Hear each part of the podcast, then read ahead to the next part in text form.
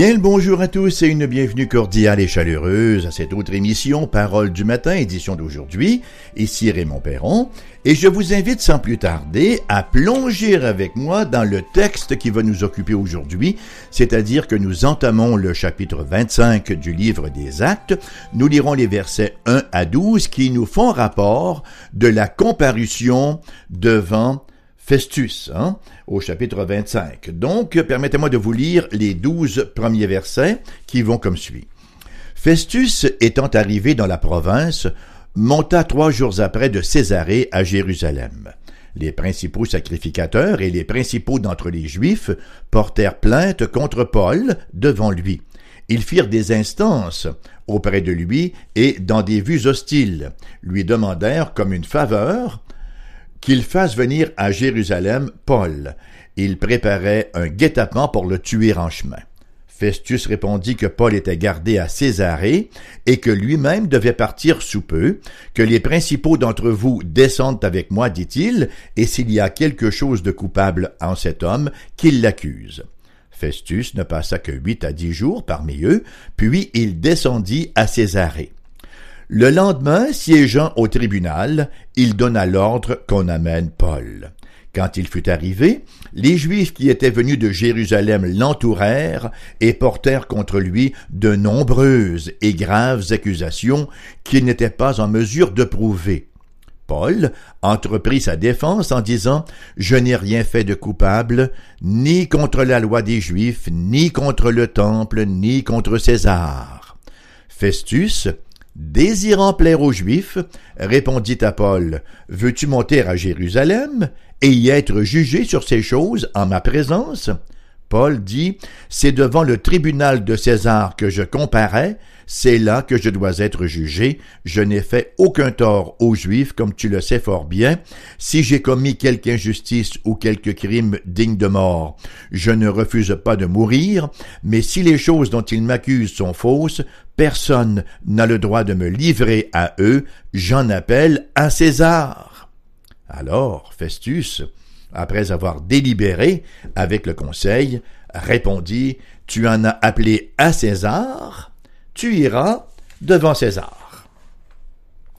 Ce chapitre 25 du livre des Actes nous rapporte donc la comparution de l'apôtre Paul devant Festus. Un récit d'ailleurs plus bref, euh, vous l'aurez remarqué vraisemblablement, que celui que nous avons vu en acte 24, comparution devant Félix, et euh, plus court que celui que nous verrons en acte 26, alors que Paul comparaîtra devant le roi Agrippa, malgré cependant que les accusations sont toujours les mêmes.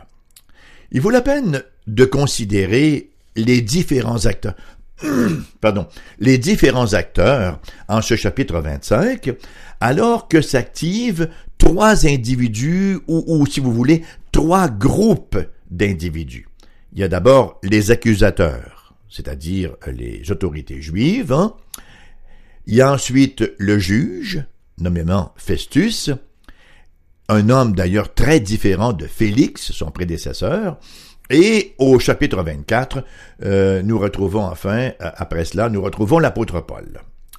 Les Juifs, dans ce contexte-là, illustrent ce qu'on pourrait appeler les effets corrupteurs de la religion. Et oui, vous avez bien entendu, les effets corrupteurs de la religion lorsque cette dernière ne se vit pas dans une communion avec Dieu. Nous avons naturellement tendance à voir la religion comme une bonne chose. Hein? On se dit, bon, bah, même si une personne n'est pas née de nouveau, même si elle n'a pas véritablement mis sa foi en Dieu, c'est tout de même mieux d'être religieux que d'être sans religion. Ce n'est pas nécessairement le cas. La religion, vous savez, peut avoir des effets très toxiques, très pervers, si la vie de Dieu n'est pas présente dans le professant. sa religion ne devient alors qu'un vernis qu'une façade, voire une hypocrisie qui peut servir d'excuse au plus grand mot, euh, M-A-U-X, hein, au plus grand mal. Plusieurs des pires actions commises dans l'histoire, d'ailleurs, l'ont été par des gens qui se réclamaient de Dieu, qui se revendiquaient de faire la volonté de Dieu, c'est donc dire que c'étaient des personnes religieuses. Dans la situation qui nous occupe ce matin, rappelons-nous que les leaders juifs de l'époque voulaient que Paul soit transféré à Jérusalem pour son procès. Est-ce que c'était dans le but de faire justice à Paul et que justice soit faite? Non, c'était dans le seul but de lui enlever la vie. Verset 3, ils lui demandèrent comme une faveur qu'il fasse venir Paul à Jérusalem. Ils préparaient un guet-apens pour le tuer en chemin. Voyez-vous, ces leaders religieux, en tête de la nation la plus éclairée de l'histoire de la race humaine, hein, ont comploté un meurtre. On se serait attendu à ce que les commandements de Dieu, qu'ils se revendiquaient d'ailleurs d'observer scrupuleusement, les gardent d'une telle action. Après tout, que nous dit le dixième commandement que nous retrouvons dans Exode chapitre 20 verset 13? Tu ne tueras point.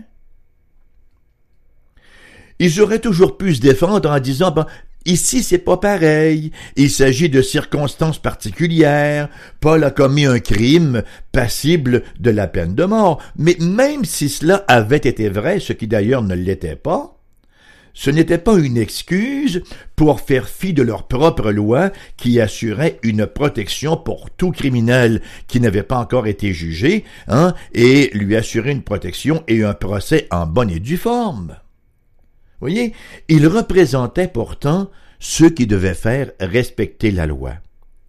On les voit manifestement tourner le dos à leur propre loi pour assassiner quelqu'un qu'ils détestent. Ah ben oui, hein, l'amour ne faisait pas partie là, ne prenait pas trop trop de place dans leur cœur.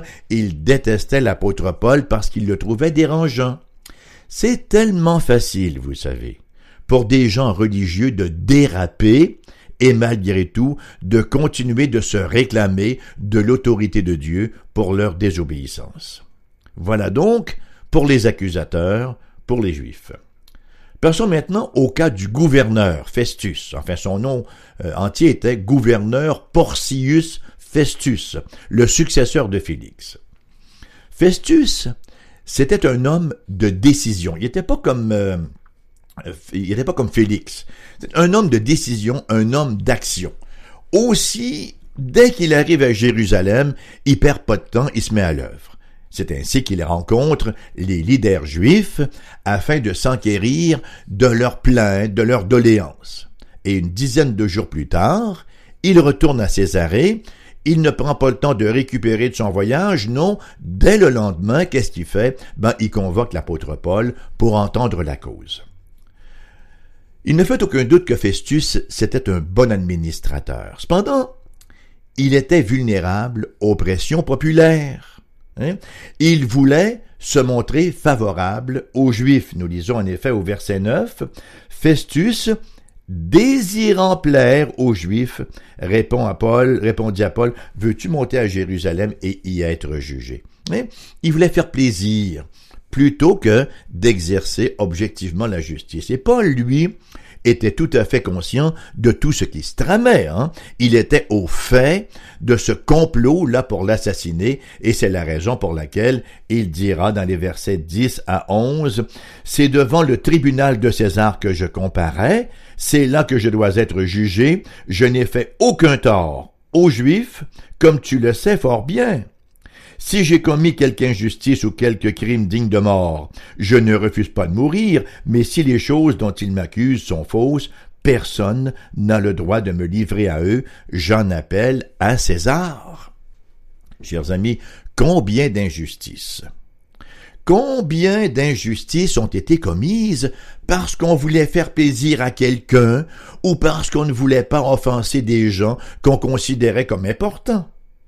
Et vous savez que nul d'entre nous n'échappe à cette fâcheuse tendance, à ce piège qui est toujours tendu. Combien de fois on se tait? Combien de fois on dilue un peu notre discours pour ces raisons-là, hein, pour ne pas déplaire à quelqu'un, pour ne pas être offensant, ou encore pour faire plaisir à l'autre, et tout cela s'inscrit dans ce que nous appelons communément la pression des pères, P-A-I-R-S, hein, la pression des gens qui nous entourent. Le procès lui-même nous est rapporté très succinctement verset 6, euh, la deuxième partie du verset 6 et le verset B et le verset 7.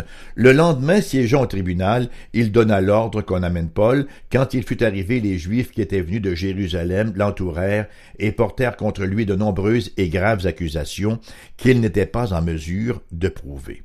Malgré que Luc demeure silencieux quant aux accusations euh, portées contre l'apôtre, on sait, hein, il est tout à fait raisonnable de croire qu'il s'agit des mêmes charges qu'au chapitre 24, puisque Paul, d'ailleurs, au verset 8, y répond de la même manière. Hein. Paul entreprit sa défense en disant Je n'ai rien fait de coupable, ni contre la loi des Juifs, ni contre le temple, ni contre César. Donc, je n'ai pas transgressé la loi juive, je n'ai pas profané le temple et je n'ai rien fait, aucune insurrection, aucune tentative de sédition, euh, aucune révolte contre l'autorité de César en place alors euh, vraisemblablement, il s'agit encore des mêmes accusations là d'hérésie, hein, quelque chose de contraire à la loi de Dieu, de sacrilège, une accusation perpétrée contre le temple, et de trahison, une accusation contre César. Et comme nous l'avons mentionné au passage précédemment, c'est tout à fait semblable aux accusations portées contre le Seigneur Jésus dans les évangiles. On l'accusait, Jésus, d'avoir transgressé la loi en n'observant pas correctement le sabbat. On le disait coupable de sacrilège parce qu'il avait prophétisé la destruction du temple et qu'il s'était fait lui-même roi, s'insurgeant ainsi contre César, disait-on. Et ce fut par crainte des Juifs même chose ici que le gouverneur, hein? même chose que, que Festus. C'était par crainte des Juifs que Pilate, finalement, livra Jésus à la mort.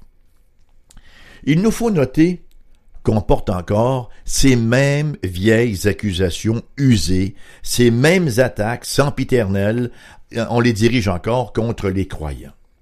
On dit des croyants qu'ils ont peu d'égard pour les lois ou pour les coutumes des nations. Les chrétiens, bien sûr, ont une autre perspective que les gens autour d'eux. D'abord, ils n'ont pas les mêmes priorités, pour la simple raison qu'ils n'ont pas le même Seigneur. Hein? Belzébul n'est pas leur, Seigneur, Mammon n'est pas leur Dieu, le monde lui-même n'est pas leur Dieu. Ils veulent bien se soumettre aux lois du pays, les chrétiens, mais certainement pas au détriment de leur obéissance première à la loi de Dieu. On va entendre dire également, comme on l'entendait à l'époque dans l'Empire romain, que les chrétiens n'adhèrent pas à la religion du peuple parmi lequel ils vivent. Et c'est encore la même chose aujourd'hui. Les chrétiens ne sombrent pas dans le sécularisme. Dans l'Église primitive, les chrétiens étaient accusés d'athéisme parce qu'ils ne reconnaissaient pas l'existence des dieux païens. Les chrétiens aujourd'hui sont encore accusés de dogmatisme, hein, euh, d'être trop rudes, trop durs, trop, trop, trop exclusifs, parce que ils ne reconnaissent pas d'autre vérité que le Christ Jésus, hein, qui a dit Je suis le chemin, la vérité et la vie, et que la parole révélée. Et dans l'Empire romain, on les accusait de trahison. Tel que mentionné précédemment, la première allégeance d'un chrétien va à Dieu avant même d'aller à l'État. Par ailleurs, les chrétiens se doivent de faire du lobbying.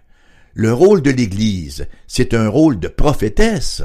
Elle a le rôle, elle a le devoir de donner à l'État, de dire à l'État ce que Dieu pense sur toutes les grandes questions qui occupent la nation. C'est une voix prophétique qui doit se prononcer contre l'avortement, contre les changements qu'on veut apporter au mariage selon la Bible. Elle reste, elle reste, elle reste. Paul ici donc se défend. Il se défend d'avoir commis les méfaits dont on l'accuse, du moins pas de la manière décrite par ses accusateurs. Ce qu'il a fait, ce n'était pas des méfaits. Luc nous rapporte que des charges sérieuses ont été portés contre l'apôtre. Hein. Il nous dit, ils portèrent contre lui de nombreuses et graves accusations qu'il n'était pas en état de prouver. Tout ce que Paul avait à faire, dans les circonstances, c'était de nier ces accusations-là. Et, faut bien dire, hein, comme euh, dans tout procès, le fardeau de la preuve reposait sur ses accusateurs. Et bien sûr, Festus, un juge perspicace, savait fort bien qu'il n'y avait aucunement matière à condamnation. Cependant, rappelons-nous le verset 9. Festus désirant plaire aux Juifs. Ah ben voilà. Festus qui cède sous la pression. Je vais me faire des amis, ça va me rendre populaire, hein. ça va m'aider euh, à passer la prochaine élection. Hein. La politique n'a guère changé. On donne des bonbons, des nénanes, comme on dit au Québec, au peuple, hein, afin que euh, il nous continue de nous accorder sa faveur. Alors, il nous est ici permis de mettre très sérieusement en doute les motifs du gouverneur, qui devait être au courant des circonstances qui avaient amené Paul à Césarée. Et Paul, par la sagesse de Dieu, discerne bien le piège. Il sait pertinemment que le seul espoir de recevoir un traitement minimalement équitable était d'exercer son droit de citoyenneté romaine et de ce fait, donc, de faire appel à la cour de César, à Rome. Il semble que ça ait aussi fait l'affaire de Festus, parce que là, il commençait à trouver l'affaire embarrassante. Hein? Alors, cela lui enlevait la responsabilité du problème. Il nous est rapporté au verset 12. Alors Festus, après avoir délibéré avec le conseil, répondit, Tu en as appelé à César. Tu iras à César. Et il devait se frotter les mains en disant, Ouf, je l'ai échappé belle, hein? je n'ai plus ce problème sur les bras. Nous avons donc jusqu'à maintenant considérer deux acteurs, c'est-à-dire les accusateurs, les Juifs, et le juge, Festus. Nous allons maintenant nous tourner vers l'accusé, l'apôtre Paul lui-même. Et quel contraste D'une part, nous avons les accusateurs qui, portés par l'ivresse de la haine, veulent assassiner le prisonnier, et d'autre part, nous avons Festus qui, par désir de popularité, fait accro à son devoir. Nous lisons d'ailleurs euh, au verset 25, alors que Festus devait écrire au roi Agrippa hein, quelles étaient les accusations portées contre Paul, il, dit, vous voyez euh, cet homme au sujet duquel toute la multitude des Juifs s'est adressée à moi, en, portant toutes sortes d'accusations, pour moi, ayant reconnu qu'il n'a rien fait qui mérite la mort.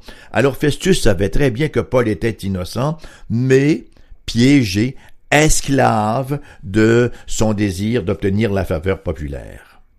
Et nous avons dans un troisième temps, donc entre ces deux parties-là, entre ces deux acteurs-là, nous avons Paul, le prisonnier.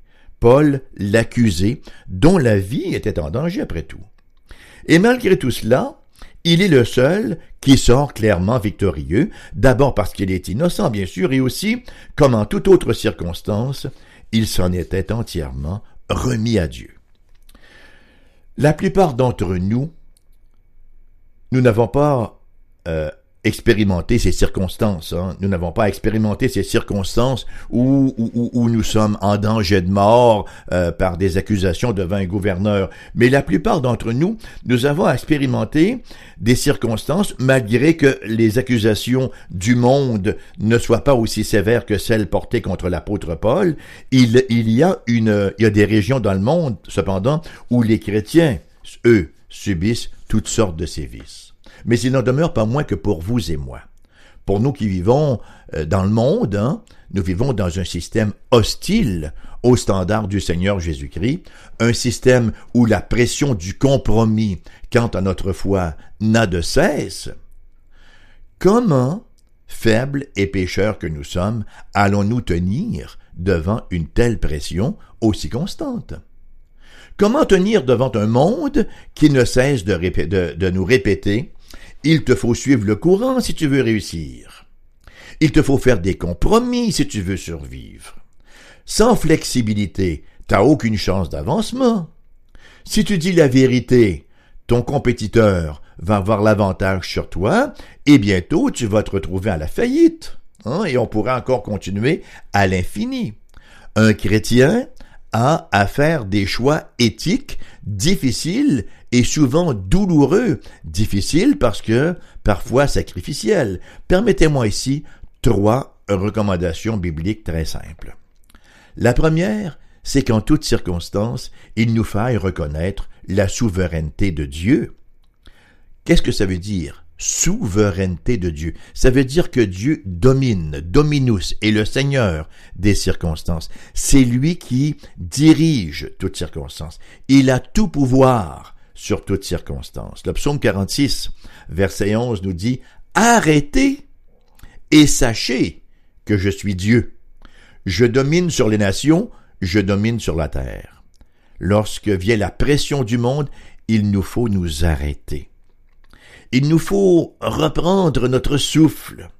Il nous faut nous rappeler, il nous faut savoir que Dieu est Dieu, qu'il domine sur les nations et sur la terre. Reconnaître la souveraineté de Dieu dans toutes nos circonstances nous confère beaucoup de force et d'audace. En effet, ça signifie que même si d'un point de vue humain, les choses semblent, je dis bien semblent, m'être contraires, elles sont ce qu'elles doivent être, puisque Dieu les a ordonnées ainsi depuis le tout début. Dieu savait fort bien qu'elles allaient se produire et elles font partie de son plan souverain pour ma vie. C'est précisément cette reconnaissance qui a permis à Shadrach, Meshach et Abednego de tenir devant le plus puissant monarque de l'époque, le roi Nebuchadnezzar. Ce dernier avait décrété que tous les habitants de son royaume devaient se prosterner devant la statue d'or qu'il avait élevée dans la vallée de Dura, hein? cette statue d'or qui était faite un peu à l'image de Nebuchadnezzar et qui représentait, n'est-ce pas, la puissance de l'empire babylonien, de sorte que le refus de se prosterner devant cette statue-là représentait rien de moins qu'une haute trahison. Et ces trois jeunes hommes-là, Shadrach, Meshach et Abednego, ont cependant passé outre l'ordre du roi, puisque pour eux, ça aurait été simplement un acte d'idolâtrie. C'est impensable pour eux. Nebuchadnezzar en a été outragé, même enragé, et il se préparait à les faire exécuter, vous connaissez l'histoire, dans la fournaise ardente. Et les trois jeunes Hébreux, est-ce qu'ils semblaient morts de peur? Est-ce qu'ils ont dit, ben écoute, Nebuchadnezzar, laisse-nous y penser encore un peu? Ou encore, c'est vrai, tu as peut-être raison, on va fléchir au moins juste un genou. Non, non, pas du tout. Voici ce qu'ils ont dit. D'où leur venait donc ce courage-là? Ben, nous avons, dans Daniel chapitre 3, verset 17 et verset 18, la réponse. Voici ce qu'ils disent. Voici, notre Dieu que nous servons peut nous délivrer de la fournaise ardente, et il nous délivrera de ta main, ô roi. Sinon, sache, ô roi, que nous ne servirons pas tes dieux, et que nous n'adorerons pas la statue d'or que tu as élevée. Notre Dieu peut nous préserver, il peut nous, nous empêcher d'entrer dans la fournaise ardente. Et même s'il ne nous empêche pas d'y entrer, même si on doit y mourir, sache une chose, c'est que si c'est le coût qu'on doit payer pour notre fidélité à Dieu, on va le faire. Et vous, il reconnaissait que Dieu est souverain sur tous les détails de notre vie. Deuxième recommandation, étudier la Bible. Il est impératif que nous connaissions bien la parole de Dieu, que nous connaissions bien les ordonnances de Dieu parce que les situations auxquelles nous sommes confrontés ne sont pas toujours simples. Hein? Là où on se retrouve parfois dans des circonstances, là, c'est pas toujours noir ou blanc. Parfois, il y a des zones qui nous apparaissent très grises. L'importance d'une bonne connaissance de Dieu, de la parole de Dieu et d'une bonne application de l'écriture sainte se veut un sine qua non pour prendre la bonne décision, pour poser le bon geste. Le sentier de notre vie, il est parfois très sombre. Il est sombre parce que tracé dans un monde sombre. D'où le besoin de la lumière de la parole de Dieu. Hein. Ta parole est une lampe à mes pieds, une lumière sur mon sentier, nous dit le psalmiste, psaume 119. Et troisièmement, soyons prêts à payer le prix. Nous devons effectivement être prêts à payer le prix pour demeurer fidèles au Seigneur Jésus-Christ. Rappelons-nous que les trois jeunes Hébreux étaient prêts à payer le prix. Eux, dans leur cas, Dieu les a protégés, les a préservés dans la fournaise. Pour Étienne, cependant, il en été autrement, il est mort sous les pierres. Il est mort sous les pierres, cependant qu'il est mort avec la grâce de Dieu. Hein? On le voit euh, le visage radieux, regarder vers le ciel et dire Seigneur, reçois mon esprit, pendant que ses ennemis jurés le lapidaient. L'histoire nous rapporte plusieurs circonstances où les chrétiens se faisaient dire tu compromets ou tu meurs, comme ce fut le cas pour les compagnons de Daniel qui ont refusé tout compromis. Alors, la liste des martyrs est sans fin, D'autres, cependant, ont reçu une délivrance miraculeuse parce que le terme de leur jour n'était pas encore arrivé. Donc les chrétiens sont des serviteurs du Seigneur Jésus-Christ au sein d'un monde hostile, et la seule manière de tenir devant les pressions incessantes du monde, c'est une volonté ferme d'être prêt à tout abandonner pour le Christ. Ah, mais c'est rien de moins que cela. Rappelons-nous les paroles du Seigneur Jésus-Christ dans l'évangile de Luc, celui-là même qui a aussi écrit le livre des actes, hein, sous l'inspiration de l'Esprit de Dieu. Luc chapitre 9, versets 23-24, c'est Jésus qui parle. Puis il dit à tous, Si quelqu'un veut venir après moi, qu'il renonce à lui-même, qu'il se charge chaque jour de sa croix, et qu'il me suive. Car celui qui voudra sauver sa vie la perdra, mais celui qui la perdra à cause de moi la sauvera. C'est ça, chers amis. C'est ça la victoire de la foi qui triomphe du monde. Est-ce que vous avez cette foi est-ce que vous la manifestez de jour en jour alors que nous marchons dans un monde hostile? Ce n'est pas un évangile bonbon, vous savez, qui nous est présenté dans l'Écriture sainte en disant Crois au Seigneur Jésus et tout ira fort bien pour toi. N'en parle pas, sois aussi ami avec le monde et tu vas avoir une vie extraordinaire ici-bas. Et ensuite, dès que tu meurs, c'est le ciel pour l'éternité. C'est pas comme ça que ça se passe.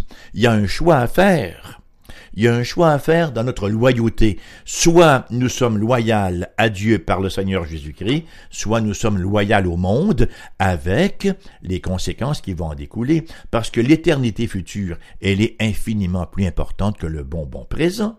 Hmm? Remarquez qu'il ne faut pas non plus sombrer dans le complexe du martyr, en disant, ben, aussitôt qu'on devient chrétien, on ne cesse pas de recevoir des baffes, des coups de pied, d'être rejeté, on devient pauvre, laid, malade et nu. Mais pas du tout. Il y a énormément de bénédictions à appartenir au Christ, mais il y a aussi une part de renoncement. L'émission finit comme cela sur ces notes ce matin. Elle vous revient, comme vous le savez sans doute cependant, en rediffusion à 14h cet après-midi. J'ai beaucoup apprécié votre présence encore aujourd'hui et considérez-vous comme invité pour la prochaine. Bonne journée tout en grâce et tout en paix.